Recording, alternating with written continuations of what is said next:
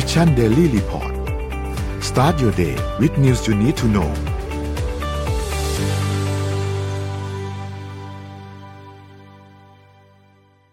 สวัสดีครับยินดีต้อนรับเข้าสู่ Mission Daily Report ประจำวันที่30สิงหาคม2565นะครับวันนี้คุณอยู่กับพวกเรา3คนตอน 7:00 นถึง 8:00 นเช้าสวัสดีพี่เอ็มสวัสดีพี่อ้อมครับสวัสดีค่ะครับเดี๋ยววันนี้เราเริ่มต้นกันด้วยการรายงานตัวเลขต่างกันก่อนนะครับแต่ก็เผื่อใครไม่ได้มาเมื่อวานนะครับเรายกเลิกการรายงานตัวเลขเรื่องของโควิดไปแล้วทั้งตัวเลขการฉีดวัคซีนแล้วก็ตัวเลขผู้ติดเชื้อนะครับเราจะไปเน้นหลักๆที่ตัวเลขของเศรษฐกิจกันเลยนะครับอ่ะเริ่มต้นกันครับตลาดหลักทรัพย์ครับเซ็ตบ้านเราเมื่อวานติดลบไป 1.11% นะครับอยู่ที่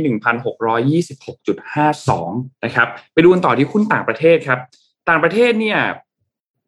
ดาวโจนส์ติดลบ 0.71% นะครับ Nasdaq ติดลบ 0.66% นะครับ NYSE ครับติดลบ 0.14% นะครับ FTSE 100ครับติดลบ 0.70% แล้วก็หั่งเส็งนะครับติดลบ 0.73% นะครับถัดมาครับราคาน้ำมันดิบครับราคาน้ำมันดิบปรับตัวขึ้นอีกแล้วนะครับ WTI ครับอยู่ที่ 95.83 นะครับแล้วก็ Brent Crude Oil อยู่ที่ 103.39 นะครับทั้งคู่เนี่ยก็บวกมาประมาณ2กว่าๆนะครับเกือบ 3% เลยนะครับถัดมาครับทองคำบวกขึ้นเล็กน้อยครับ 0.06% นะครับอยู่ที่ 1,739.16 นะครับแล้วก็คริปโตเคอเรนซีครับก็บวกขึ้นมาพอสมควรเลยนะครับในหลายๆตัวนะครับแต่ก็แคบขึ้นมาไม่ได้เยอะมากนะครับ Bitcoin เนี่ยอยู่ประมาณ 20,000 นะครับ Ethereum ครับ 1,500 นะครับ Binance 283 Solana อยู่ที่ 31.84 แล้วก็ Bitcoin Coin เนี่ยอยู่ที่ 1.49 นะครับก็อยู่ที่ประมาณนี้นะครับสำหรับคริปโตเคอเรนซีนะครับและนี่ก็เป็นอัปเดตเรื่องของตัวเลขทั้งหมดนะครับวันนี้เราเริ่มต้นกันที่เรื่องไหนก่อนดีครับเอาของอ้อมก่อนดีกว่าได้ครับเรื่องที่อนาคตจะเกิดขึ้นอย่างชัดเจนมากๆคือการทำงานของระหว่างเพศอย่าให้ทีมงานส่งภาพขึ้นไปนะคะจริงแล้วเนี่ยสแต็กนี้นะคะมาจาก World Economic Forum ในปีนี้นะคะว่าสแต็กการทำงานที่ผ่านมาหลังจากสถานการณ์โควิดเนี่ยสิ่งที่เกิดขึ้นเนี่ยระบบการทำงานเปลี่ยนแปลงอะไรไปบ้างโดยเฉพาะการทำงานระหว่างชายและหญิงค่ะทำไมต้องแบ่งเพศด้วยเนี่ยตอนนี้เขามีหลายเพศแล้วนะเขาไม่ได้มีแค่ชายกับหญิงหรือเปล่าใช่เรากำลังคิดว่าในอนาคตสแต็กนี้อาจจะต้องขยายมากขึ้นเป็น8กลุ่มนะคะแต่ว่าในสแต็กนี้เขาบอกว่าภาพอาจจะไม่ชัดนิดนึงนะคะเดี๋ยวส่งลิงก์เข้าไปดูให้อีกทีนึงก็คือในช่วงแก็บการทำงานเนี่ยที่ผ่านมาตั้งแต่ปี2020จนถึง2022ในปีนี้เนี่ยแก็บการทำงานเนี่ยการว่างงานอ่ะมันเริ่มเยอะขึ้นก็คือถ้าเทียบง่ายคือตั้งแต่ปี2020อะค่ะใน Q2 เนี่ยงานเนี่ยหายไปหมดเลยไม่ว่าจะเพศไหนก็ไม่มีการทำงานแล้วมันก็จะเริ่มกลับมาสู่ปกติขึ้นก็คือปกติเลยนะก็คือตอนปี2021ในประมาณQที่1ใน Q ที่1นะคะแล้วก็เคลิร์ฟขึ้นมาเรื่อยๆนะคะไปภาพต่อไปได้เลยค่ะคราวนี้เนี่ยอีกต่อมาเลยก็คือในฝั่งของระหว่างการทำงานนะคะระหว่างการทำงานเนี่ยตั้งแต่ถ้าเทียบง่ายๆเนี่ยในระหว่างชายหญิงเนี่ยเริ่มมีการทำงานกันชัดเจนขึ้นแบ่งกันชัดเจนขึ้นตั้งแต่ปี2006นะคะปี2006แต่ว่าด้วยความที่เป็นผู้ชายเนี่ยแหละค่ะการจ้างงานที่เป็นผู้ชายเริ่มดรอปลงเรื่อยๆงงไหม เหมือนว่าผู้ชายเนี่ยตั้งแต่ปี2006เนี่ยการจ้างงานเนี่ยตำแหน่งของผู้หญิงเนี่ยเข้ามาทำงานแทนผู้ชายมากขึ้นเรื่อยๆนะคะแล้วตำแหน่งนี้เนี่ยมันก็เห็นตั้งในฝั่งของงานตั้งแต่ปี2006เนี่ยไม่ว่าจะเป็นตำแหน่งของไม่ว่าจะเป็นโซนของยุโรปนอร์ทอเมริกา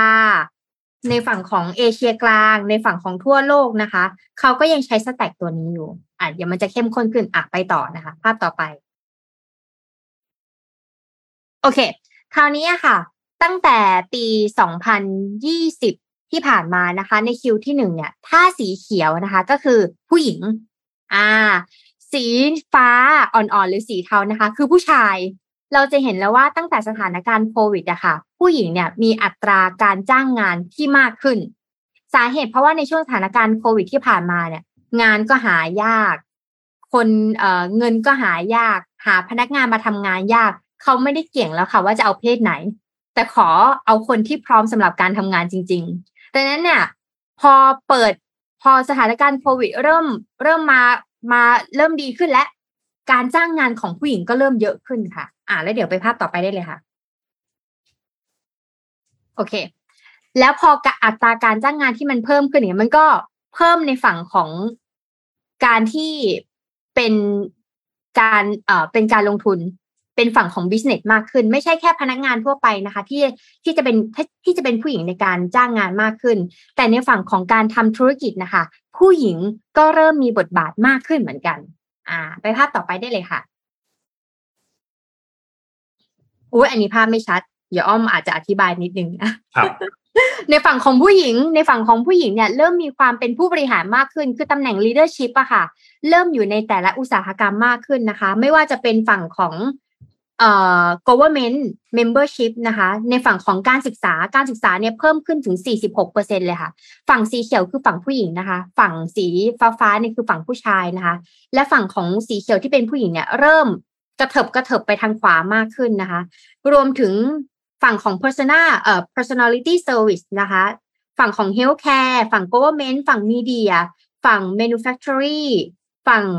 finance ฝั่ง entertainment ฝั่ง agriculture technology ทุกอย่างนะคะผู้หญิงเริ่มมามีบทบาทมากขึ้นนะคะในฝั่งของ leadership ผู้บริหารแล้วก็เจ้าของกิจการด้วยนะคะไปภาพต่อไปได้เลยค่ะแล้วเส้นนี้ค่ะมันจะบ่งบอกว่าส่วนแก็ปในการที่ระบบ HR ต่อไปในอนาคตเนี่ยสิ่งที่เขาสนใจในการที่จะให้ผู้หญิงมาทำงานมากขึ้นก็คือเนื่องจากหนึ่งผู้หญิงมีความอดทนมากขึ้นมีความคิดสร้างสรรค์นะคะแต่อันนี้อ้อมไม่ได้มองแค่ผู้หญิงอย่างเดียวนะจริงๆอ้อมว่าทุกเพศอ่ะสามารถที่จะมีความคิดสร้างสรรค์และการทำงานและความอดทนได้เพียงแต่ว่าถูกออกแบบมาไม่เหมือนกันเช่นสมมติว่าถ้าอ้อมเนี่ยเป็นวิศวะแล้วอ้อมจบหุ่นยนต์มาอ้อมอาจจะมีพฤติกรรมท่าทางอีกแบบหนึ่งก็ได้ดูห้าวขึ้นดูมีความชัดเจนมากขึ้นคิดแบบลอจิกมากขึ้นอะไรอย่างเงี้ยค่ะแต่สแต็กนี้เนี่ยเขากำลังแชร์ให้เห็นว่าระดับการหางานที่เป็นตำแหน่งของผู้บริหารนะเริ่มเป็นผู้หญิงมากขึ้นเพราะผู้หญิงเนี่ยเริ่มมีความคอมโพไมซ์ค่ะเริ่มเอมพาร์ตี้โดยเฉพาะฝั่ง HR ถ้าสังเกตดีๆฝั่ง HR ส่วนใหญ่จะเป็นผู้หญิงนะเพราะว่าผู้หญิงจะรู้ว่าตอนนี้พนักงานคนนี้เป็นอะไรอยู่ตอนนี้พนักงานคนนี้เขาติดเรื่องไหนอยู่พนักงานคนนี้เนี่ยมีเป้าหมายในชีวิตเป็นยังไงเราจะใช้วิธีการพูดและโน้มน้าวยังไงให้เขาสามารถทำงานตามเป้าหมายที่เราวางไว้ได้นะคะดังนั้นผู้หญิงก็เลยเริ่มมามีบทบาทในส่วนนี้นะคะแล้วก็สเต็ปสุดท้ายภาพต่อไปได้เลยนะคะ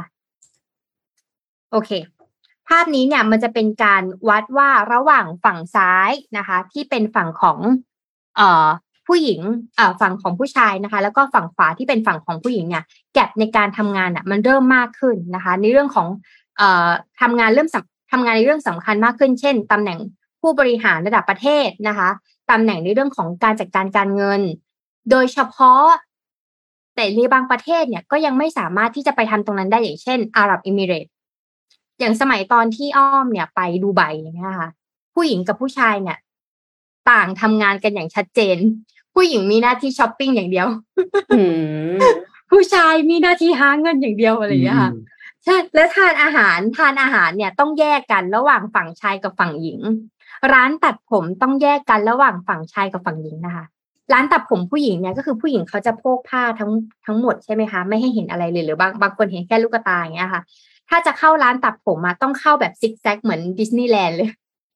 เพื่อไม่ให้แสงหรือผู้คนอื่นข้างนอกสามารถมองเข้าไปได้นะคะแต่ในที่นี้ถ้าจะบอกว่าผู้หญิงมีบทบาทในการทำงานหรือการบริหารประเทศอ่ะมันก็อาจจะใช้ได้บางประเทศโอ้มันน่าจะอีกยาวไกลเลยค่ะกว่าผู้หญิงในนั้นจะมีโอกาสได้ทำงานเนาะใช่มันอีกยาวไกลแล้วก็ถ้าสมมติว่าของที่ดูไบอะค่ะถ้าเป็นพนักงานแม่บ้านทำความสะอาดตามโรงแรมอะค่ะเขาไม่ได้ใช้ผู้หญิงนะคะเขาใช้ผู้ชายที่เป็นชาวแอฟริกาค่ะทำงานแทนนั่นหมายความว่าแม่บ้านแต่ละบ้านไม่ใช่ผู้หญิงเพราะเขาเชื่อว่าผู้หญิงเนี่ยเหมือนแบบเราต้องยกขึ้นหิ้งผู้ชายทำงานเลี้ยงผู้หญิงเป็นอย่างนั้นตอนไปอยู่ไม่ได้คิดอะไรแต่พอไปอยู่สักพักนึงเริ่มเข้าใจ ผู้หญิงมีหน้าที่ช้อปปิ้งอย่างเดียวผู้ชายมีหน้าที่หาเงินที่ไปช้อปปิ้งวันๆนึงที่ห้างของดูไบเนี่ยจะมีแต่ผู้หญิงที่เดินช้อปปิ้งอย่างเดียวเลยค่ะแต่อาจจะมีผู้หญิงที่ทำงานด้วยอย่างเช่นในฝั่งของร้านอาหารร้านทำเล็บตัดผมอย่างเงี้ยค่ะเพราะว่าโดยเฉพาะถ้าเกิดเป็นฝั่งของผู้หญิงที่เขาทำพวกบิวตี้ซาลอนเนี้ยคนที่ทำเรื่องของทำเล็บนิ้วมือนิ้วเท้าสปาอย่างเงี้ยค่ะต้องเป็นผู้หญิงอยู่ดี ซึ่งโซนนี้ก็จะเป็นโซนมาเลเซียที่ไปทำโซนมาเลเซียกับฟิลิปปินส์อย่างเงี้ยค่ะที่ไปทำงานสปาทางด้านก็คือเป็นต่างชาติอยู่ดีเป็นต่างชาติอยู่ดีไทยก็มีค่ะแต่ทำอาหารใน float market ตลาดน้ำอะไรอย่างเงี้ยค่ะก็ยังมีนะคะแล้วก็น่าจะมีภาพสุดท้ายอีกภาพหนึ่งมีไม่เอ่ยอีกอันหนึ่งเลื่อนไปเลยอันนี้มองไม่เห็นแล้วโอเคถ้าไม่มีไม่เป็นไรค่ะคราวนี้เนี่ยในฝั่งของสุดท้ายเลยก็คือการเปลี่ยนแปลงของการที่ผู้หญิงอะค่ะเข้ามาทำงานมีบทบาทมากขึ้นนะคะส่งผลให้เทคโนโลยีเนี่ยไปได้ไกลขึ้นส่งผลให้ทางด้านเทคโนโลยีทางด้านธุรกิจต่างๆโดยเฉพาะทางด้านเทคอะค่ะขยายมากขึ้นเพราะการทำงานกับเทคคือการทำงานกับคนถึงแม้เราบอกว่าเราทำแอปพลิเคชันหรือแพลตฟอร์มก็แล้วแต่นะคะแต่สุดท้ายแล้วแอปพลิเคชันแพลตฟอร์มเหล่านี้เกิดจากอินโนเวชันที่เกิดจากอินโนเวเตอร์อีกทีนึง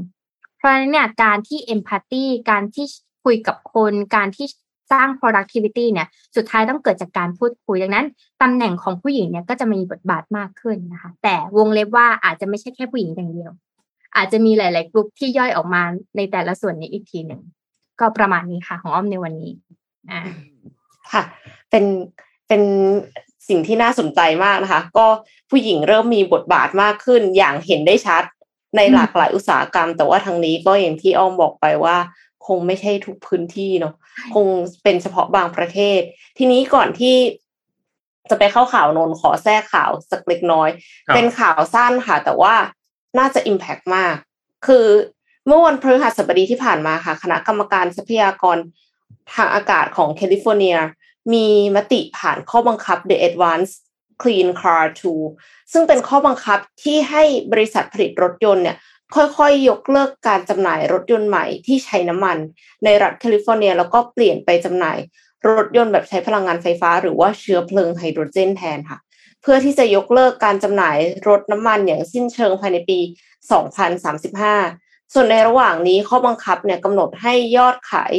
รถที่ไม่ใช่น้ำมันจะต้องสูงถึง 35% ไม่ใช่น้ำมันนะจะเป็นไฮโดรเจนก็ได้หรือว่าจะเป็นรถยนต์ไฟฟ้าก็ได้ของยอดขายรถใหม่ทั้งหมดภายในปี 2026 ทีนี้รถแรกแจกแถมต้องทำโปรโมชั่นแล้วนะคะเพื่อที่จะให้คนซื้อ EV ซื้อไฮโดรเจนเพิ่มขึ้นเนาะและสูงถึง 68% ภายในปี 2030 ค่ะอย่างไรก็ตามกฎนี้เนี่ยยกเว้นสำหรับรถยนต์ที่ใช้ได้ทั้งไฟฟ้าและน้ำมันก็คือ Plug-in Hybrid เงี้ยขายได้นะแต่อนุญาตให้ยอดขายรถประเภทนี้ไม่เกิน 20% ของยอดขายรถใหม่ทั้งหมดแม้หลังจากในปี 2035 ค่ะข้อบังคับดังกล่าวเป็นผลมาจากคำสั่งของผู้ว่าการรัฐแคลิฟอร์เนียในปี 2020 ในการพยายามที่จะแก้ปัญหาภาวะโลกร้อนแล้วก็เร่งการเปลี่ยนผ่านไปสู่การใช้ยานพาหนะที่ไม่ปล่อยก๊าซคาร์บอนไดออกไซด์ซึ่งในปี 2021 เนี่ยรถยนต์ที่จำหน่ายในแคลิฟอร์เนีย 12.4% เป็นรถยนต์ที่ใช้ไฟฟ้าหรือ Plug-in Hybrid ข้อบังคับอาจจะสร้างมาตรฐานให้รัฐอื่นๆรวมถึงวอชิงตันดีซีให้ทำตามด้วยนะคะทั้งนี้ข้อบังคับเนี่ยไม่ได้กำหนดห้ามไม่ให้ใช้รถยนต์สันดาปภายในแล้วก็ไม่ได้ห้ามการซื้อขายรถยนต์มือสองที่ใช้น้ำมันผู้ที่ใช้รถยนต์ใช้น้ำมันก็สามารถสัญจรบนถนนได้ตามปกติหลังจากปี 2035 เพียงแค่ขายรถใหม่ไม่ได้เท่านั้นเองค่ะแล้วก็ได้ยินมาแวบๆไม่แน่ใจว่าเป็นแคลิฟอร์เนียเหมือนกันหรือเปล่าแต่ว่าถ้าขายรถที่ใช้ไฟฟ้าค่ะต้องมาพร้อมสายชาร์จคือไม่ใช่ว่าต้องซื้อสายชาร์จต่างหากอะแดปเตอร์ต่างหากฟังดูคุ้นๆเหมือน iPhone คือเหมือนเอาโทรศัพท์อะที่แบบโอเคไม่ให้สายชาร์จมาแล้วไม่ให้อะแดปเตอร์มาแล้วอ้างว่ารักโลกแต่ไม่รักเราอย่างเงี้ยค่ะก็ไม่ได้นะคะชอบคำว่ารักโลกแต่ไม่รักเราแต่ว่าถ้าสมมติว่ารถไฟฟ้าอย่างเงี้ยนะคะเขาจะให้หัวมาฟรีอยู่แต่ว่าเหมาะกับบ้านชาร์จที่บ้านไม่ใช่ชาร์จที่สถานีชาร์จโดยเฉพาะคอนโดยากอย่างของอ้อมมีรถไฟฟ้า อันนี้เข้าใจเพราะว่าเราอยู่คอนโดพอเราจะเอามาติดตั้งที่คอนโดไม่ได้ค่ะแต่เราทำไงอะคะต้องไปติดที่ออฟฟิศเพราะว่าออฟฟิศเป็นของเราเหมือนเป็นบ้านเนาะใช่มันเป็นบ้านก็เลยไปติดที่ออฟฟิศเนี่ยค่ะแล้วก็ของอ้อมเนี่ยมันวิ่งได้ประมาณ500 กิโลเมตรแบตรอบนึง500 กิโลเมตร ดังนั้นแล้วเนี่ยมันเหมาะกับการเดินทางไกลๆได้แต่อ้อมก็ยังหวั่นใจในฝั่งของกรุงเทพมหานครเหมือนกันนะเพราะว่าเนื่องจากรถไฟฟ้าถังเขาเล็กไงคะถ้าเป็นรุ่นเล็กนะไปชาร์จแต่ละทีรถก็ติดแล้วก็คอนโดอย่างเงี้ยค่ะเขาไม่มีที่ชาร์จสำหรับรถ EV อยู่แล้วอะเราต้องขับรถเพื่อไปชาร์จและเผื่อเวลาแล้วก็ต้องจองคิวนะคะผ่านแอปจองไปชาร์จที่สถานีนี้ต้องจองคิวด้วยใช่เพราะว่าถ้ามันก็จะมีแบบเสียตังค์กับไม่เสียตังค์ถ้าไม่เสียตังค์ในปั๊มก็จะมีอยู่นะคะแต่ว่าเราต้องทำการบุ๊กกิ้งไปก่อนแล้วทราฟฟิกการจราจรของกรุงเทพเนี่ยมันลำบากนะกว่าจะไปถึงเราต้องจอดถึงเวลาเราใช่ก็ต้องเผื่อใจสำหรับคนที่ซื้อรถไฟฟ้านะว่าถ้าบ้านตัวเองเหมาะเช่นเราจอดรถแล้วก็เสียบแล้วก็เข้าบ้านได้เลยถูกไหมแต่ถ้าบ้านเรายังไม่มีพื้นที่ถ้าคอนโดอะค่ะมันไม่ได้แล้วเราก่อนที่เราจะเข้าบ้านเราต้องแวะไปชาร์จก่อนต่อคิวชาร์จแล้วเราก็ต้องค่อยกลับบ้านอีกทีอันนี้เผื่อไว้สำหรับคนที่รถไฟฟ้าขอคิดใหม่อีกรอบนึงคือมันดีใช่ไหมคะมันดีแต่ว่าแค่คิดอีกรอบนึงค่ะใช่ของอ้อมอยู่พัทยาค่ะแล้วไม่ติดแต่ถ้ากรุงเทพเนี่ยเรากำลังคิดว่าคนกรุงเทพที่อยู่คอนโดแล้วซื้อรถไฟฟ้าแล้วก็จะชาร์จที่ไหนแล้วรถติดมากอะไรอย่างเงี้ยหรือว่ารถไฟฟ้ามันทำให้คนต้องวางแผนกันมากกว่าเดิมอ่ะเพราะมันไม่เหมือนน้ำมันคุณเข้าไปเติมนาที2นาทีเสร็จเรียบร้อยออกมาจากปั๊มอะไรเงี้ยแต่รถไฟฟ้ามันต้องวางแผนมากกว่าเดิมทั้งในมุมของคนขับที่คุณต้องวางแผนว่าอย่างน้อยครึ่งชั่วโมงอ่ะคุณต้องไปจอดชาร์จอ่ะและในมุมของเจ้าของปั๊มด้วยนะของปั๊มน้ำมันด้วยมันต้องมีพื้นที่ให้คนทำอะไรสักอย่างได้อะครึ่งชั่วโมงเช่นอาจจะมีร้านกาแฟไหมหรือมีร้านนู่นร้านนี่ไหมให้คนสามารถที่จะไปนั่งรอสเปนไทม์ตรงนั้นได้ในระยะเวลาตรงนั้นอะไรอย่างเงี้ยก็นึกว่ามันจะมาคู่กันแหละค่อยๆพัฒนาขึ้นมาต้องเป็นคอมมูนิตี้มอลล์เนาะหรือแบบคอมมูนิตี้มอลล์เป็นซูเปอร์มาร์เก็ตอะไรอย่างนั้นอ่ะก็น่าจะเป็นไปได้แล้วก็รอตามดูนะนึกว่ามันมาแน่ๆแหละอันเนี้ยมันมาชัวร์ๆแหละแต่ว่ามันจะมาเร็วแค่ไหนนะว่ามันทั้งปัจจัยของฝั่งผู้ใช้ด้วยปัจจัยรัฐบาลด้วยปัจจัยของฝั่งเอกชนที่เป็นคนทำด้วยอะไรอย่างเงี้ยเราพามาดูข่าวเมื่อวานนี้ครับจำภารกิจ Artemis 1 ได้ใช่ไหมครับเมื่อวานนี้ที่เราคุยกันไว้ว่า 18:30 น.ตอนเย็นเมื่อวานเนี่ยเราจะมีภารกิจกันนะครับที่จะทดสอบการปล่อยจรวดไปดวงจันทร์นะครับซึ่งเป็นการทดสอบในเฟสแรกนะครับแต่ว่าสุดท้ายแล้วเนี่ยเมื่อวานนี้เนี่ยทาง NASA เนี่ยมีการประกาศยกเลิกนะครับคือเดิมทีอ่ะเขาจะปล่อยเมื่อวานนี้ตอนประมาณแบบช่วง 20:30 น.ถึง 21:30 น.ใช่ไหมแต่สุดท้ายแล้วเขาประกาศยกเลิกเพราะว่าไอ้จรวดตัวเนี้ยตัว SLS เนี่ย Space Launch System เนี่ยนะครับเขากำลังจะทดสอบในขั้นตอนสุดท้ายแล้วแต่ปรากฏว่าไอ้เครื่องยนต์อ่ะมันเกิดปัญหาอุณหภูมิ3ตัวจากเครื่องยนต์4ตัวเครื่องยนต์มีทั้งหมด4ตัวมี3ตัวที่มีปัญหาว่าอุณหภูมิมันไม่อยู่ในระดับที่เหมาะสมนะครับเขาก็พยายามแก้กันแต่สุดท้ายแล้วแก้ไม่ทันนะครับพอแก้ไม่ทันก็เลยต้องประกาศเลื่อนภารกิจนี้ออกไปก่อนนะครับก็อย่างที่ทุกคนทราบครับว่าตัวโครงการตัวนี้เนี่ยเป็นโครงการที่วางแผนจะให้มนุษย์เนี่ยกลับไปเหยียบที่ดวงจันทร์อีกครั้งนะครับซึ่งไอตัวโครงการนี้จะมี3เฟสเป็น Artemis 1 2 แล้วก็3นะครับทีนี้ไอ้ Artemis 1ซึ่งเป็นภารกิจแรกที่จะนำยานอวกาศ Orion เนี่ยขึ้นไปทดสอบการอยู่ในสภาวะแวดล้อมในอวกาศซึ่งครั้งนี้ยังไม่ได้ส่งมนุษย์ไปนะครับก็จะมีหุ่นขึ้นไปหุ่นนั้นก็จะใส่ไอ้ชุดเหมือนกับมนุษย์เหมือนกับชุดนักบินอวกาศเหมือนตอนที่มนุษย์จะขึ้นไปเลยเนี่ยนะครับเหมือนสมมูลใช่ไหมคะเหมือนแบบนั้นเลยครับเพื่อที่จะไปทดสอบว่าไอ้หุ่นนี้มันโอเคไหมชุดมันมีข้อเสียอะไรไหมต้องมีการปรับปรุงอะไรไหมนะครับซึ่งก็จะใช้เวลากันประมาณ42วันนะครับถ้าเอาเป๊ะๆเลยคือ42วัน3ชั่วโมง20นาทีนะครับเดินทาง 2.1 ล้านกิโลเมตรนะครับแล้วก็จะเดินทางกลับมาถึงไทยในวันที่10ตุลาคมนะครับแต่ทีนี้พอภารกิจมันถูกเลื่อนออกไปเนี่ยนะครับมันก็เลยต้อง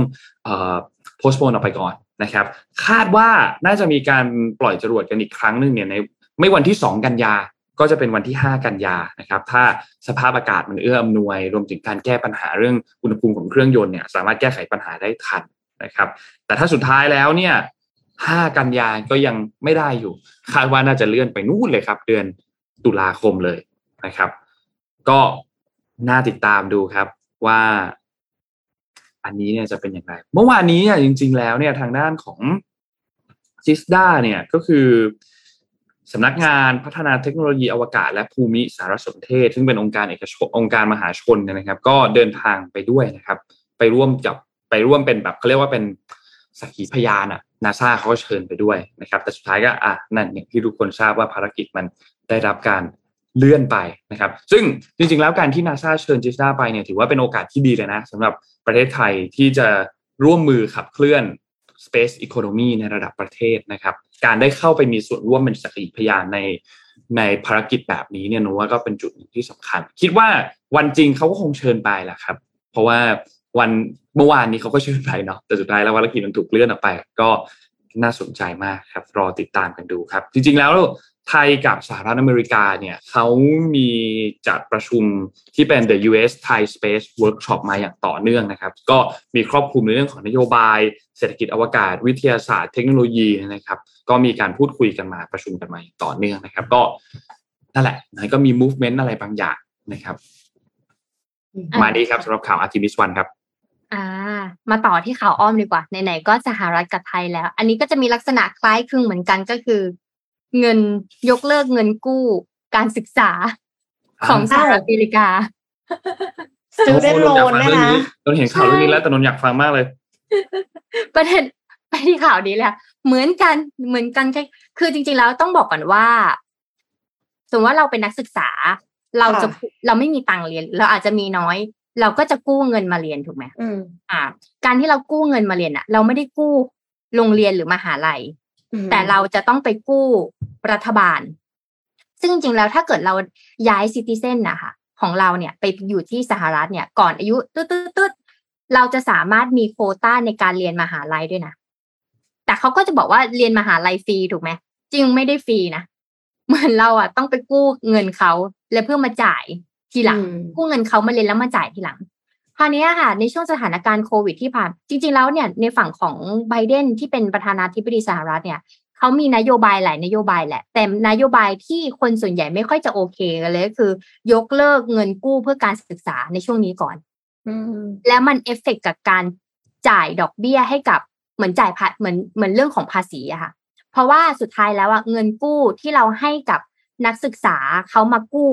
สิ่งที่มันเกิดขึ้นเลยก็คือมันคือเงินภาษีของประชาชนส่วนใหญ่ที่จ่ายให้กับทางรัฐบาลซึ่งถ้าจำไม่ผิดสหรัฐเนี่ยน่าจะจ่ายไม่ต่ำกว่า 40% ของภาษีจากรายได้ถูกไหมนั้นการที่เขาเงินหายไป 40% เขาก็คิดว่าเขาอยากให้มีชีวิตเป็นอยู่ที่ดีขึ้นแต่กลับเป็นว่าเงินกองเนี้ยมันเคยที่จะให้นักศึกษาไปเรียนและนักศึกษาก็จ่ายเงินกู้กลับมาและถ้าเกิดนโยบายนี้ถูกยกเลิกไปนั่นหมายความว่าเงินที่เขาเคยให้กับนักศึกษาได้กู้ไปมันก็ไม่ได้คืนกลับมาสิอย่างเงี้ยโอ้ คราวนี้เนี่ยมันก็มีอยู่สองฝั่งแรกเลยคือถ้าในพูดของคนที่ให้ยืมคนที่ให้ยืมสมมติว่าอ้อมเนี่ยอยู่ที่สหรัฐอเมริกาแล้วอ้อมก็สมัยตอนที่ฉันเป็นนักศึกษานะฉันก็กู้เงินจากรัฐบาลเนี่ยมาเรียนไม่พอ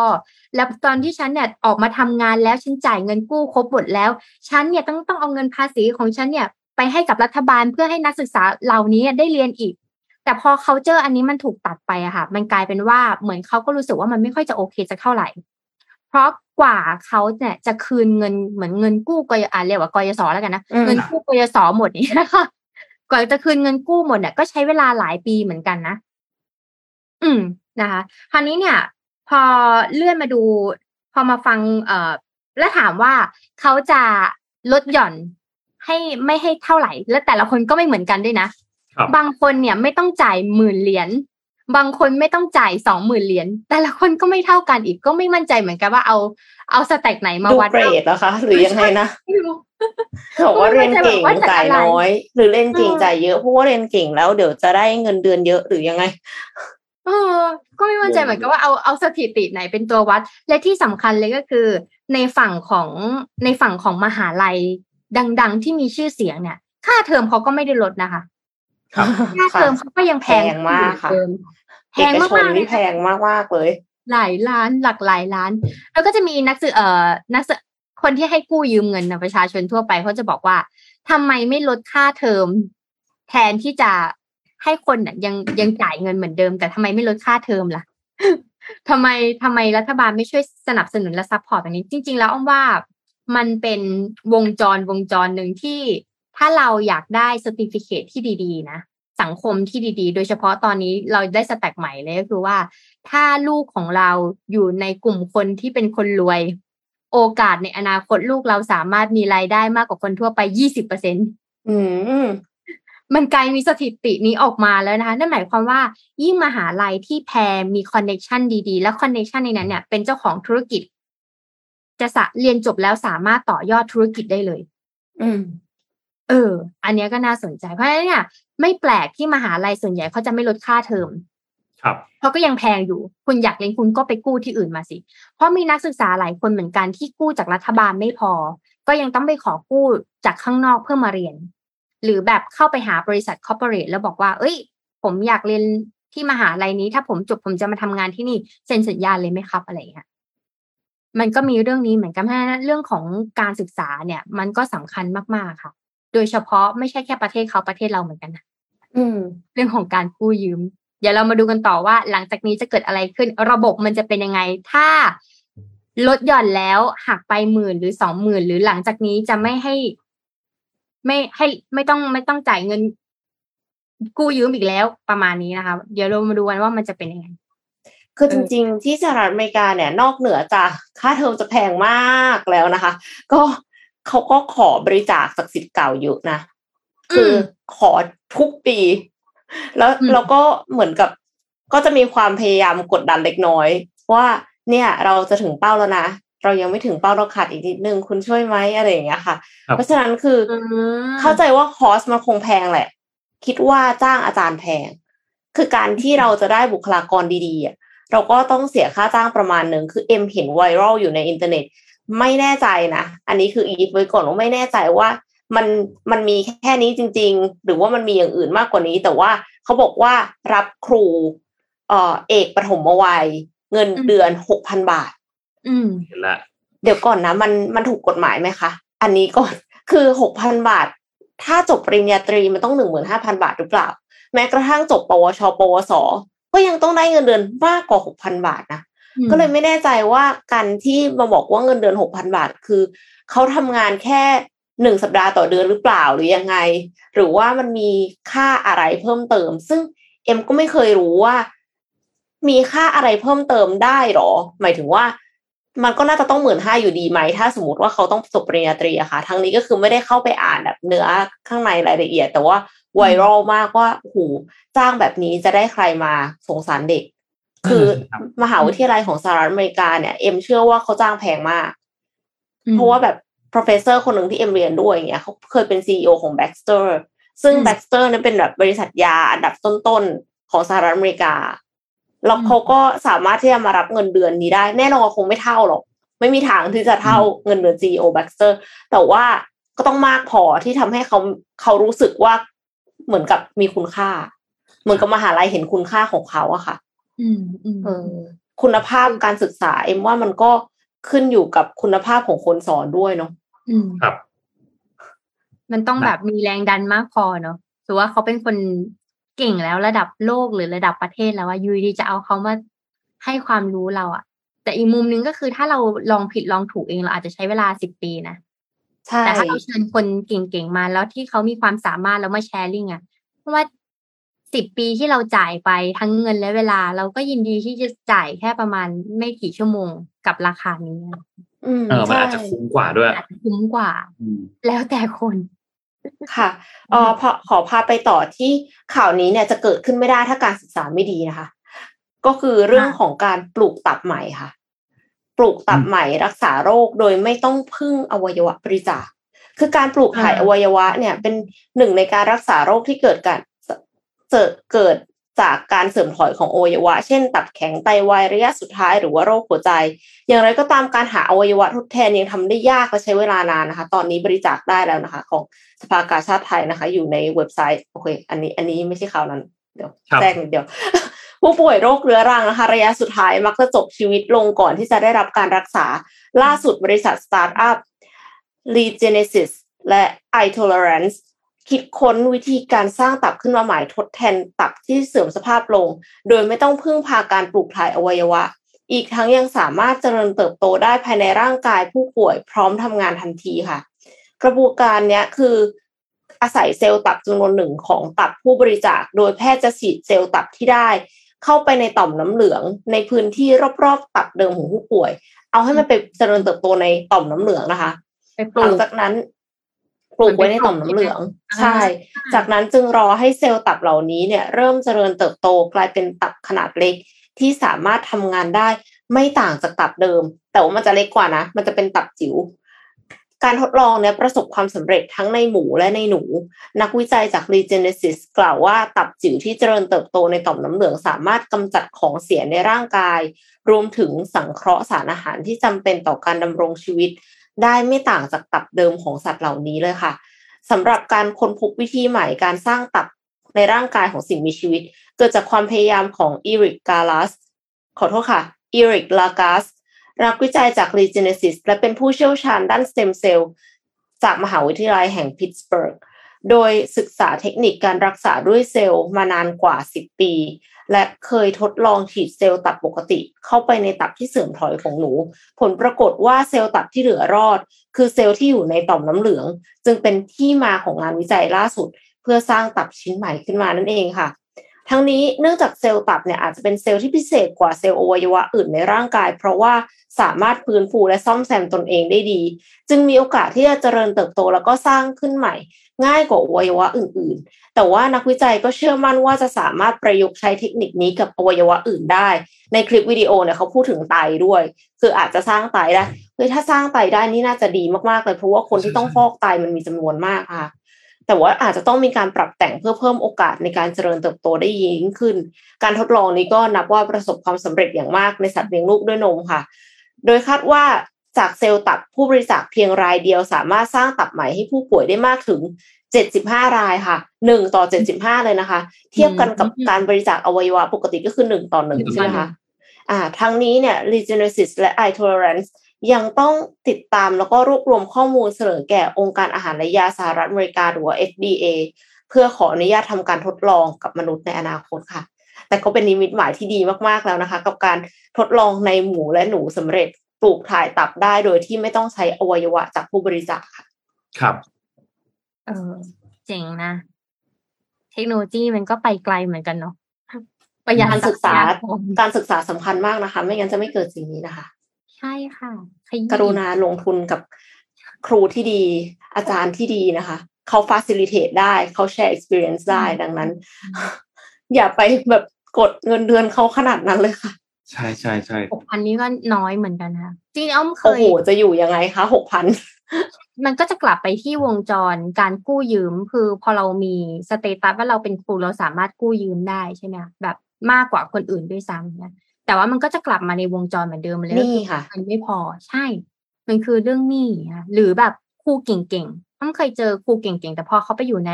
ระบบโรงเรียนจริงๆมีระบบโรงเรียนนะคะเขาก็อยู่ไม่ได้จริงๆครูเก่งๆมีเยอะนะคะแต่ว่าแค่ระบบมันทำให้ครูกลืนไปแล้วเขารู้สึกว่าไม่ไหวแหละเลยออกมาเปิดบริษัทเองอะไรก็มีเหมือนกัน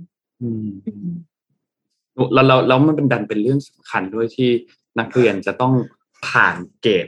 เนี่ยเกรดครูเนี่ยเกรดโรงเรียนเกรดมหาวิทยาลัยเนี่ยต้องผ่านตัวเกรดประตูอันนี้ให้ได้ก่อนถึงจะออกมาแต่ถ้าเกรดอันนี้ไม่ดีเนี่ยมันก็ไปกันหมดครับพูดไปแล้วเสียงอ่อนไปเรื่อยๆนั่นสิครับนุภามาดูข่าวนี้นิดนึงครับมี PR นิดนึงครับเกี่ยวกับ Moody แล้วก็ Fitch ครับคือ SCB Group เนี่ยถ้าใครจำได้เขาจัดตั้งตัว SCBX ขึ้นมาใหม่เพื่อให้ SCBX เนี่ยเป็นบริษัทแม่ใช่ไหมครับเพื่อที่จะได้โอเคมีการปรับเปลี่ยนอะไรต่างๆเติบโตไปกับโลกใหม่ที่เป็น new normal อยู่นะขณะตอนนี้เนี่ยนะครับแล้วก็ตอกย้ำว่าเนี่ยเป็นยุทธศาสตร์ยานแน่สู่กลุ่มบริษัทเทคโนโลยีทางการเงินของภูมิภาคนะครับซึ่งล่าสุดเนี่ย SCBX เนี่ยก็ได้ถูกจัดอันดับเครดิตด้วยความน่าเชื่อถือระดับ Investment Grade นะครับเดี๋ยวนนจะเล่าให้ฟังมันคืออะไรนะครับทาง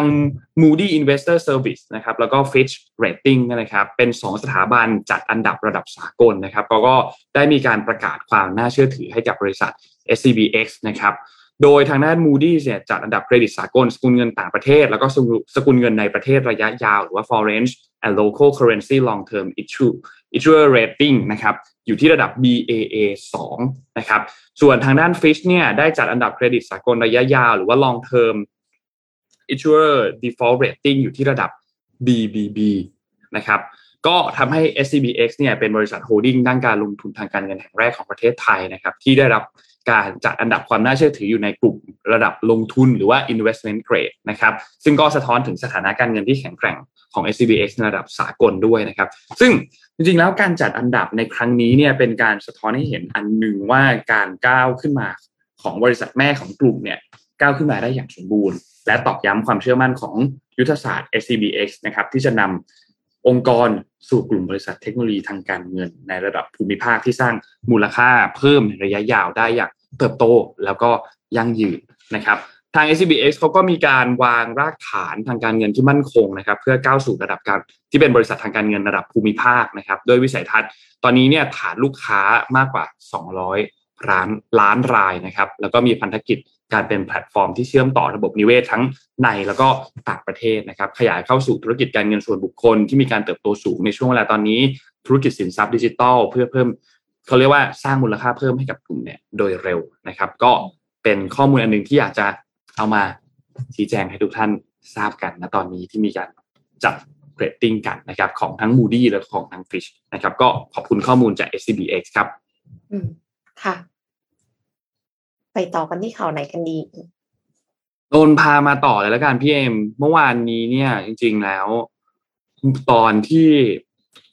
ฟ้ามันมืดมากตอนเช้าจำได้ไหม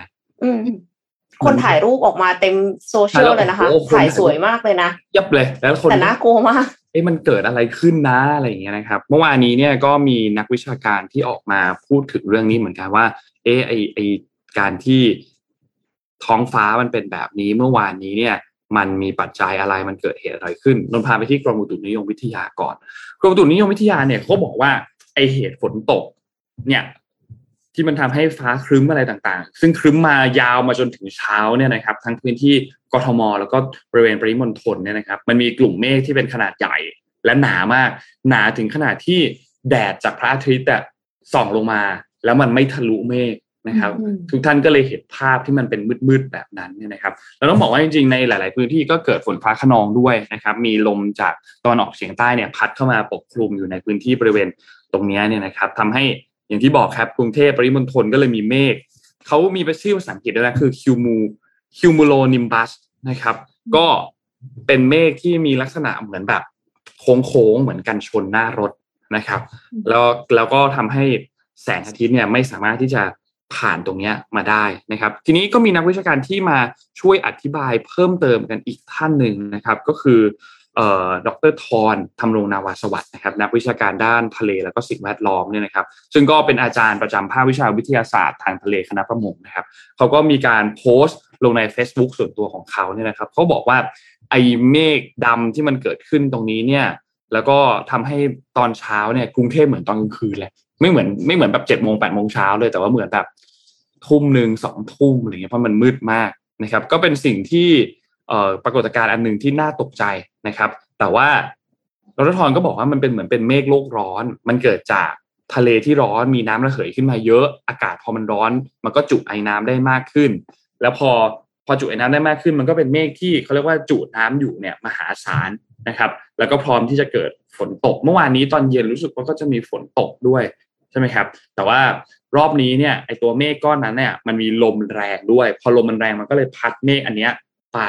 ฝนมันก็เลยตกไม่ได้เยอะมากนะครับแล้วก็บอกว่าอันเนี้ยเป็นการเริ่มต้นของยุค extreme weather นะครับก็คือยุคที่เป็นแบบอากาศสภาพอากาศมันแบบโหดextreme นะครับซึ่งก็เป็นสภาพภูมิอากาศสุดขั้วที่เกิดจากความแปรปรวนของโลกตอนนี้หรือว่าภาวะโลกรวนอย่างที่ทุกคนทราบกันนะครับที่มนุษย์ปล่อยก๊าซเรือนกระจกสะสมมาเป็นระยะเวลานานนะครับซึ่งมันก็จะยิ่งส่งผลกระทบรุนแรงทางสภาพอากาศและแน่นอนว่าสภาพเศรษฐกิจเองก็จะได้รับผลกระทบตามมาเช่นเดียวกันนะครับแล้วก็จริงๆเนี่ยมีหลายประเทศที่เผชิญเหตุแล้วไม่ว่าจะเป็นปากีสถานก็เจออุทกภัยนะครับฝนตกหนัก8 สัปดาห์รวดนะครับซึ่งก็หนักมากนะครับน อกจากนี้ก็ยังมีประเทศอื่นๆด้วยนะครับที่เจอภาวะแบบนี้เช่นเดียวกันจริงๆไทยเองก็เกิดน้ำท่วมในหลายแห่งนะครับน้ำที่ทางเหนือเองก็กำลังมาเหมือนกันนะครับลำธารน้ำตกใกล้ภูเขาเองบางทีก็เจอน้ำป่าฉับพลันนะครับก็ปิดการท่องเที่ยวในบางจุดเหมือนกันนะครับนี่ก็เป็น extreme weather ที่เรากำลังเจออยู่แล้วก็คงจะเจอมันต่อไปนะครับอันนี้เป็นข้อมูลจากดร.ทอนนะครับก็นั่นแหละอย่างที่ทุกท่านเห็นเมื่อวานนี้นะครับเมฆมันค่อนข้างน่ากลัวนะเมฆค่อนข้างน่ากลัวแล้วก็รถนี่ติดมหาศาลเลยนะครับค่ะหวังเป็นอย่างยิ่งว่าน้ำจะไม่ท่วมอะไรนะคะเมื่อกี้พี่เอ็มว่าอะไรนะหวังเป็นอย่างยิ่งว่าน้ำจะไม่ท่วมค่ะถ้าน้ำท่วมนี่คืองานเข้าเลยนะคะถ้าเราเป็นเหมือนปากีล่ะ8สัปดาห์จะเกิดอะไรขึ้นโหดมากนะ8สัปดาห์เนี่ยโอเคมาต่อที่ข่าวอ้อมดีกว่าข่าวนี้จะเป็นเรื่องของการฮีลหัวใจมันจะเป็นสเต็ปที่เราสามารถฮีลหัวใจตัวเองได้เวลาที่เราเกิดอาการแพนิคหลายๆคนคิดว่าอาการแพนิคอาจจะแบบเจอเหตุการณ์ร้ายๆในชีวิตเจอเหตุการณ์สำคัญในชีวิตอะไรเงี้ยจริงๆแล้วแพนิคเนี่ยมันเป็นโรคเล็กๆที่มันขยายใหญ่ขึ้นนะคะเช่นขึ้นเครื่องบินแล้วเกิดอาการแพนิคอยู่ในลิฟต์แล้วเกิดอาการแพนิคอาการแพนิคจะเป็นยังไงอาการแพนิคก็คือหัวใจเราจะเต้นเร็วกว่าผิดจังหวะแรงกว่าปกติไอหัวใจแรงกว่าปกตินี่แหละมันจะส่งสารอะไรบางอย่างทำให้เรารู้สึกว่าเราไม่ปลอดภัยแล้วเวลาที่เรารู้สึกว่าเราไม่ปลอดภัยเราจะทำอะไรบางอย่างเพื่อให้เรารู้สึกปลอดภัยเช่นเราจะรีบหลบเราจะรีบหนีหรือว่าเราจะไม่ยอมไม่ได้เพื่อให้เรารู้สึกปลอดภัยเห็นภาพนะเพราะฉะนั้นเนี่ยหลังๆเนี่ยคนเริ่มมีอาการแพนิคเยอะขึ้นจากการที่ทำงานมากเกินไปหรือมีความสำเร็จมากๆแต่ว่าพอทำงานแล้วมันไม่ได้เป็นอย่างหวังก็เกิดอาการแพนิคก็มีค่ะซึ่งมันส่งผลให้สมมติว่าถ้าเกิดร่างกายเราเครียดมากๆเนี่ยด้วยความที่ตับของเราอยู่ตรงแถวๆหัวใจใช่ไหมคะมันก็จะตับเนี่ยพอมันทำงานหนักเสร็จปุ๊บมันก็จะทำให้เส้นเอ็นในฝั่งของคอมือและเท้าเนี่ยตึงและชานั่นเองคือต้องบอกก่อนว่า 2-3 วันที่ผ่านมาไปเรียนเรื่องแพนิคกันเยอะมาก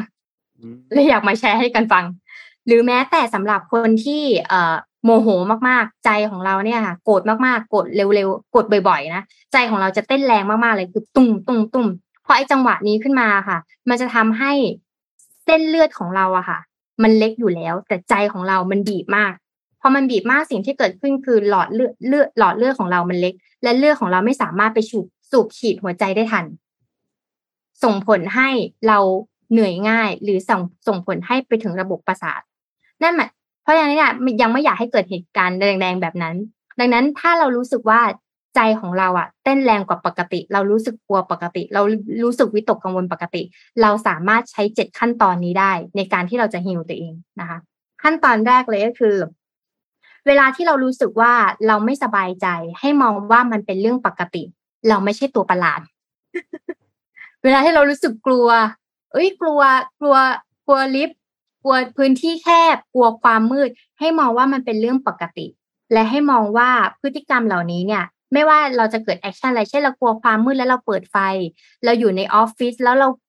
กลัวเสียงที่มันแบบแคกแคกแคกแคกเคยเห็นไหมเคยมีเพื่อนเราบางคนนะได้ยินเสียงนี้แล้วรู้สึกว่ามันไม่ไหวแล้วเพราะฉะนั้นเนี่ยถ้าเราเกิดเหตุการณ์แบบนี้เราสามารถบอกกับคนอื่นได้ว่าวิธีการป้องกันตัวเองเลยคือเราสามารถบอกกับคนอื่นได้ว่าเคยเสียงแบบนี้เราอาจจะเราฟังแล้วเราไม่ค่อยโอเคเราฟังแล้วเรารู้สึกแบบแปลกๆเราสามารถบอกกับคนใกล้ตัวได้นะคะหรือแม้แต่คนใกล้ตัวหรือแม้แต่ทุกคนในที่นี้ค่ะถ้ารู้ว่าคนนั้นเนี่ยมีอาการแพนิคอะไรเนี่ยเราก็อย่าไปทำในสิ่งที่เขาไม่ชอบไม่งั้นถ้าเราทำมันจะยิ่งขยี้ไปว่าเขาเป็นคนผิดปกติจากคนอื่นนะคะ2ก็คือรู้ว่าเหตุการณ์เหล่านี้มันไม่ได้ทำให้เราเป็นมนุษย์ที่น้อยลงคำว่ามนุษย์ที่น้อยลงหมายถึงว่ามนุษย์ในภาพของคนอื่นที่มองเห็นคือเราอาจจะต้องเป็นคนที่ดีเป็นคนมีชื่อเสียงสมมุตินะเป็นคนที่กตัญญูรู้คุณเป็นคนอะไรอย่างเงี้ยแต่การที่เรามีอาการแบบเนี้ยมันทำให้เราไปถึงมิชชั่นตรงนั้นไม่ได้เพราะฉะนั้นเนี่ยอยากให้มองว่าการที่มันเกิดเหตุการณ์แบบนี้กับเราเราจะเรียนรู้ว่าเราจะจัดการกับมันยังไงมากกว่าเรารู้สึกว่าเราเป็นคนไม่ดีแน่ๆเลยที่เรามีอาการแบบนี้อันนี้คือข้อที่2นะให้มองว่า เหตุการณ์แบบนี้ทำให้เรารู้ตัวว่าเราต้องรักษาตัวเองให้มันมากขึ้นนะคะเลยมาต่อข้อที่3ก็คือให้ลองสังเกตว่าเวลาที่เราเกิดอาการแพนิคจะมีอะไรบ้างเช่นมือชามือเหงื่อออกใจเต้นแรงตัวสั่นและรู้สึกว่าหัวมันหนักๆพอเราเริ่มรู้แบบนี้ค่ะหาวิธีการแก้ปัญหาด้วยการที่เราอาจจะหายใจเข้าลึกๆหายใจออกยาวๆสัก3ครั้งก่อนสมมติว่าเริ่มมีคนมาด่าเราแล้วรู้สึกว่าโหใจเรานี่มันไม่ไหวแล้วมันร้อนแล้วหัวของเรามันเริ่มบุนแล้วใช่ไหมให้เราหายใจเข้าลึกๆก่อนค่ะหายใจออกสักประมาณ5ครั้ง3ครั้งอาจจะน้อยเกินไปบางคนหายใจนี่ถือว่าครั้งที่1หายใจเข้าลึกๆเลยหายใจออกประมาณ5ครั้งก่อนค่ะแล้วออกไปหาอะไรทำถ้าในเรื่องของจิตใต้สำนึกจิตไร้สำนึกเวลาที่เรารู้สึกน้อยให้เราไปหาของกินอร่อยเวลาที่เราตกใช่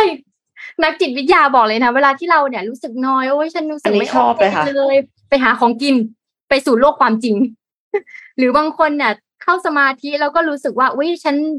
รู้สึกตัวลอยๆเบาๆนักจิตบำบัดจะบอกเลยว่าไปหาของกินอร่อย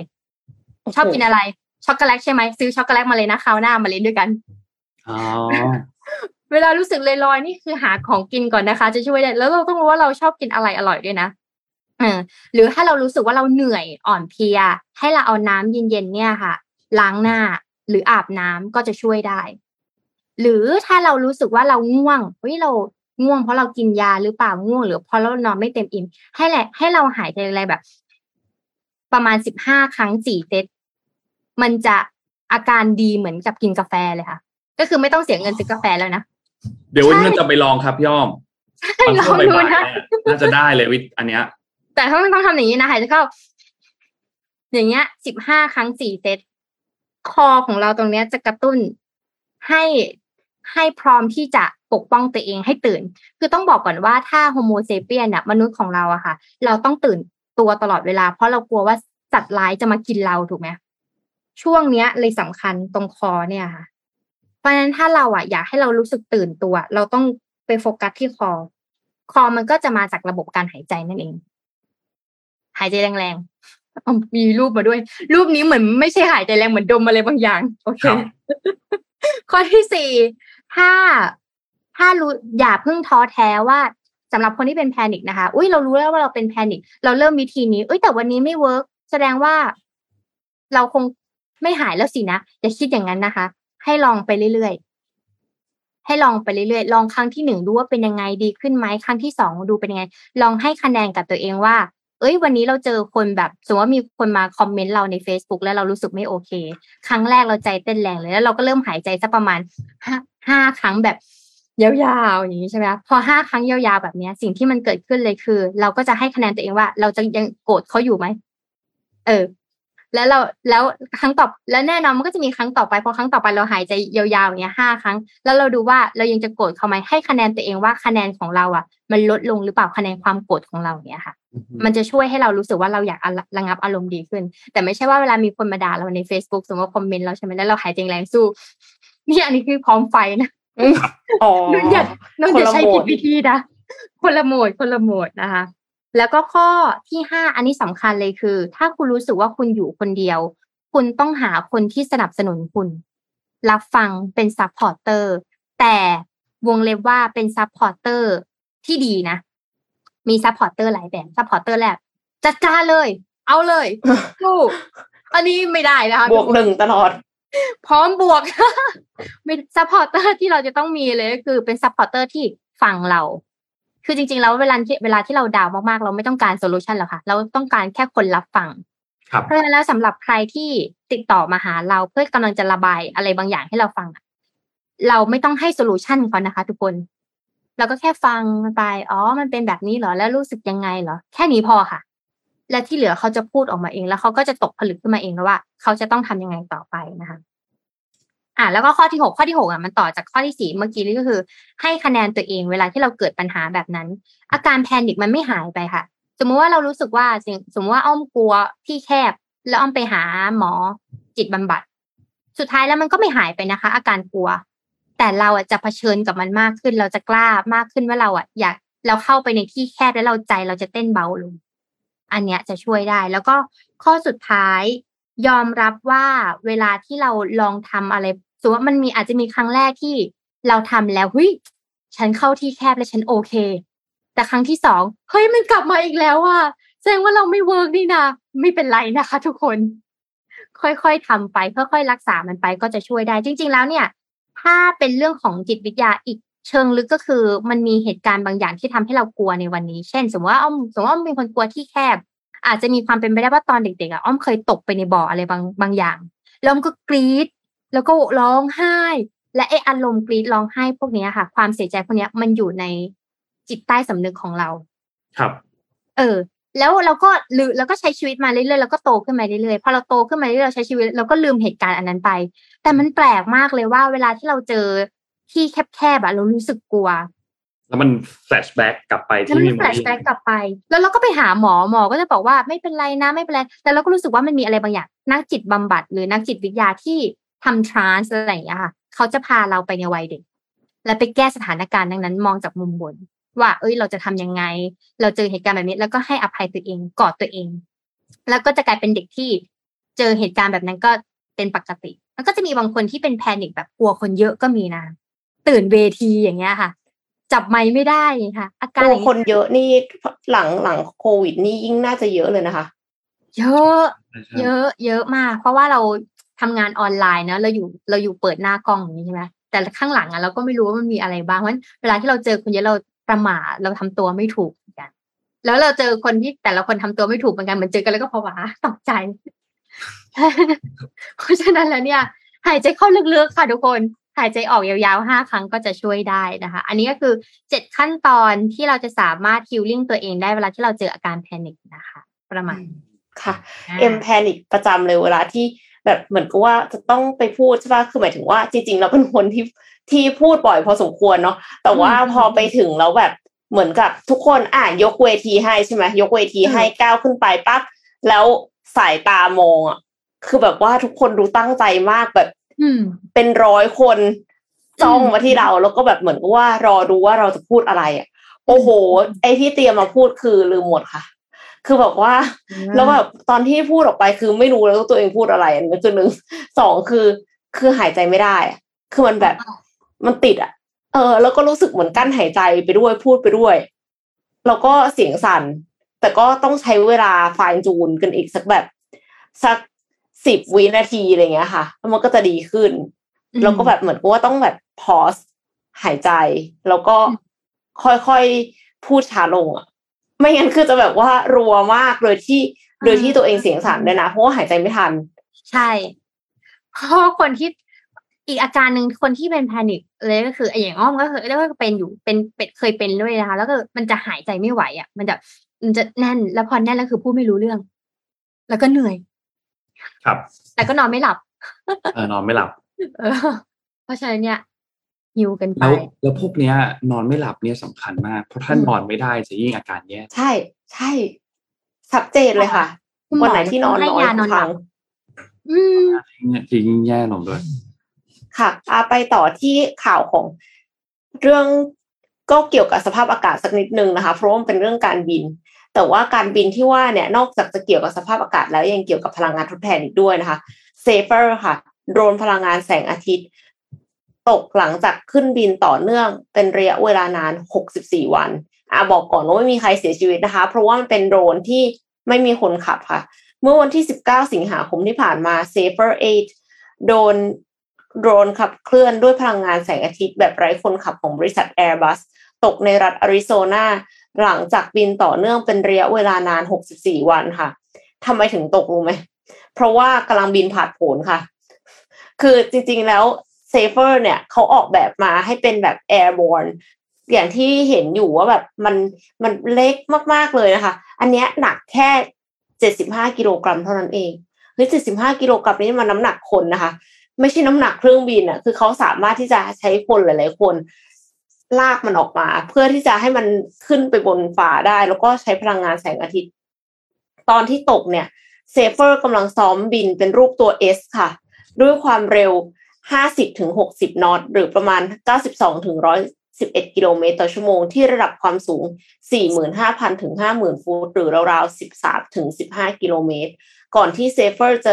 ร่อนลงสู่พื้นด้วยความเร็วมากกว่า 4,544 ฟุตต่อนาทีหรือประมาณ 1.38 กิโลเมตรต่อนาทีค่ะเซฟเฟอร์เนี่ยไม่ใช่อากาศยานเพื่อการขนส่งเชิงพาณิชย์ระยะไกลนะคะแต่ว่าเป็น High Altitude Platform Station หรือสถานีแพลตฟอร์มในระดับสูงซึ่งสามารถบินได้ในชั้น Stratosphere ที่ระดับความสูง 70,000 ฟุตหรือ 21 กิโลเมตรซึ่งนับเป็นความสูงเกือบ2เท่าของเครื่องบินที่บินด้วยเครื่องยนต์ไอพ่นทั่วไปค่ะตัวโดรนเนี่ยมีปีกกว้าง82ฟุตหรือ25เมตรแล้วก็มีน้ำหนักไม่เกิน165ปอนด์หรือเพียงแค่75กิโลกรัมเท่านั้นเองโดยที่เซฟเฟอร์เนี่ยสามารถถ่ายภาพเพื่อการตรวจจับด้วยเรดาร์แล้วก็แม้กระทั่งใช้ระบบระบุตัวตนอัตโนมัติสำหรับใช้ทางการทหารแล้วก็เชิงพาณิชย์ได้ด้วยนะคะนอกจากนี้ระดับเพดานบินสูงสุดของเซฟเฟอร์เพียงตัวเดียวเนี่ยยังให้การครอบคลุมเทียบเท่ากับการส่งสัญญาณถึง250เซลล์แล้วก็สามารถใช้เพื่อปรับปรุงการเชื่อมต่อในส่วนที่ห่างไกลที่สุดของโลกได้อีกด้วยค่ะคือเอาไปส่งสัญญาณในส่วนที่ห่างไกลก็ได้นะคะการบินต่อเนื่องเป็นระยะเวลา64วันของเซฟเฟอร์เนี่ยเกือบทำลายสถิติโลกค่ะแต่ยังแปลกมากเลยที่เมื่อ63ปีก่อนค่ะมี Cessna 172 Skyhawk นะคะบินต่อเนื่อง64วัน22ชั่วโมงแล้วที่พีควัน64วัน22ชั่วโมงที่พีคกว่าอันนี้คือมันมีคนนั่งอยู่บนนั้นมีนักบินคือสมัยนั้นน่ะมันต้องมีนักบินอยู่แล้วล่ะเพราะว่ามัน63ปีที่แล้วนักบิน2คนแล้วก็คือเขาก็ผัดกันบินแล้วก็ใช้ระบบออโต้ไพลอตด้วยอะไรเงี้ยไม่แน่ใจเหมือนกันว่าเป็นพี่น้องหรือเปล่าแต่ว่าคือถ้าอยู่บนนั้นนานขนาดนั้นด้วยกันนะคะไม่กลายเป็นพี่น้องก็คือกลายเป็นศัตรูอะค่ะมีอยู่2อย่างจะตีมาเลยแต่ว่าก็คือเซฟเฟอร์เนี่ยดันตกซะก่อนนะคะเพราะว่าไปบินผาดโผนฝึกบินรูปตัว S นะคะอาจจะทำใ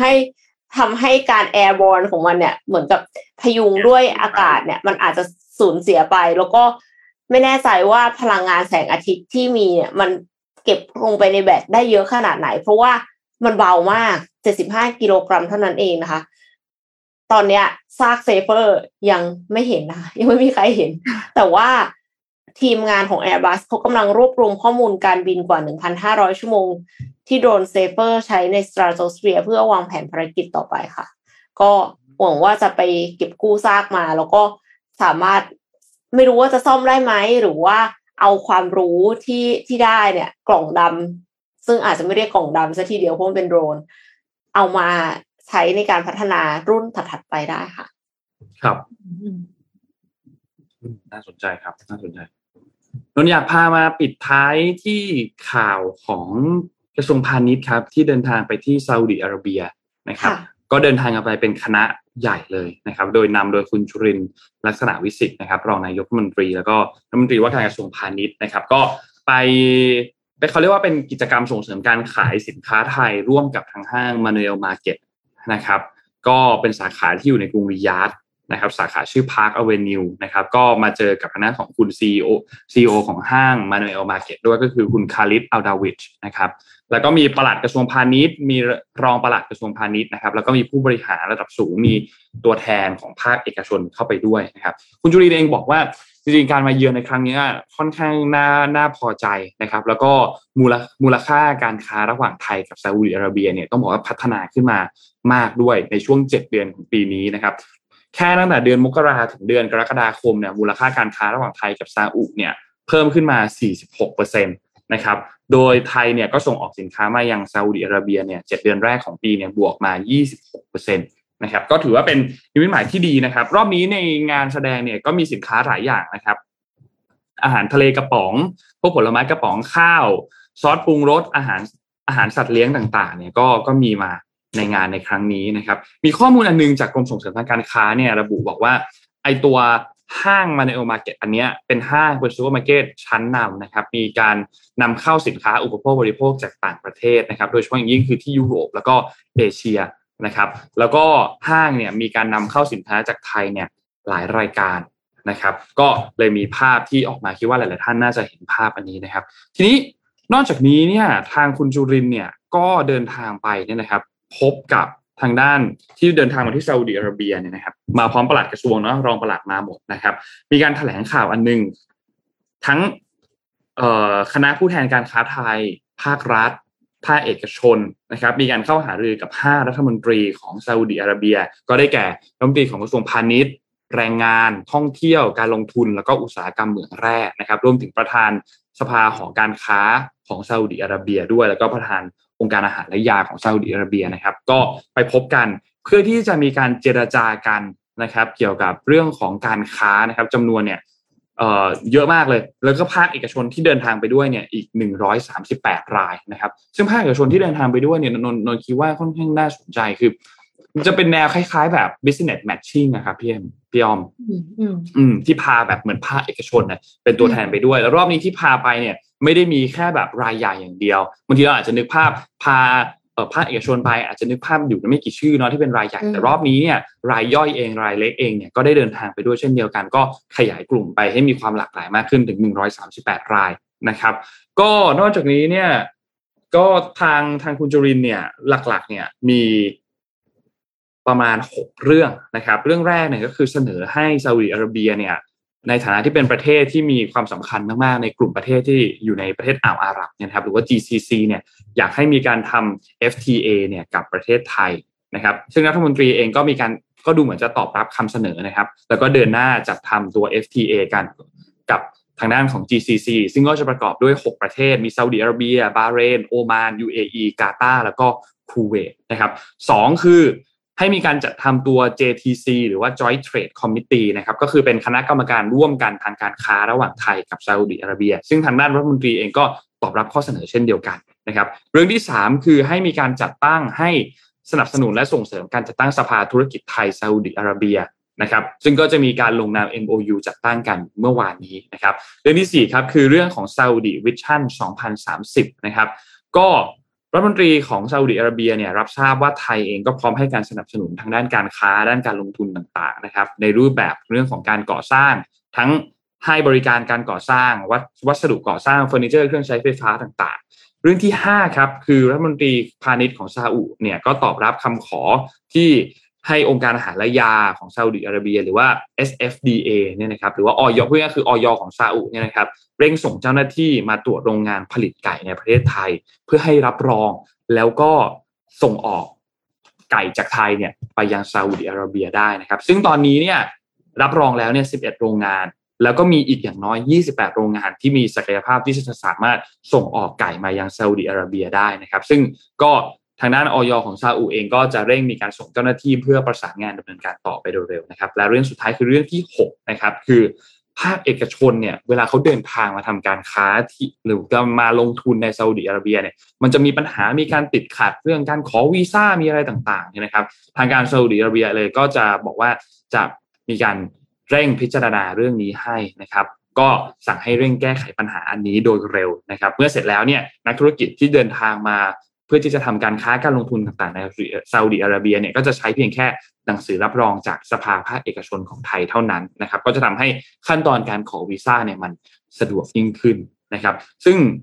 ทั้งหมดเนี้ยก็เป็นผลสำเร็จที่เป็นรูปธรรมอันนี้คือที่คุณจุรินทร์พูดถึงนะแล้วก็จะเกิดผลดีต่อทางการค้าการส่งออกการลงทุนระหว่างไทยแล้วก็ซาอุดิอาระเบียนะครับก็นับว่าเป็นอีก movement อันนึงที่ต้องบอกว่าน่าสนใจนะโนวา movement กับซาอุดิอาระเบียในครั้งนี้เนี่ยเป็น movement นึงที่ค่อนข้างดีเลยล่ะนะครับค่ะก็น่าจะช่วยธุรกิจไทยได้เยอะค่ะครับคิดว่าเป็น movement ที่ดีเลยน่าจะประมาณนี้ครับพี่เอ็มพี่อ้อมครับสำหรับข่าวเกี่ยวกับเรื่องของซาอุดิอาระเบียกับไทยนะครับครบถ้วนนะคะวันนี้ครับคิดว่าครบถ้วนครับวันนี้ก็ขอบคุณ SCBนะครับผู้สนับสนุนแสนใจดีของเรานะครับขอบคุณ SCB มากๆนะครับและขอบคุณดีน่าโทนิวนะครับน้ำเต้าหู้ออร์แกนิกหอมอร่อยดีกับสุขภาพให้คุณออร์แกนิกได้ทุกวันนะครับและขอบคุณท่านผู้ฟังทุกท่านด้วยนะครับก็ไว้พรุ่งนี้วันพุธเราเจอกันใหม่นะครับสัปดาห์นี้ไม่มีวันหยุดนะครับเราเจอกันทั้ง5วันเลยนะครับพรุ่งนี้ใครจะมาอ่านก็รอลุ้นกันนะครับวันนี้เรา3คนลาไปก่อนครับแล้วพบกันใหม่อีกครั้งหนึ่งวันพรุ่งนี้ครับสวัสดีครับสวัสดีค่ะMission Daily Report. Start your day with news you need to know.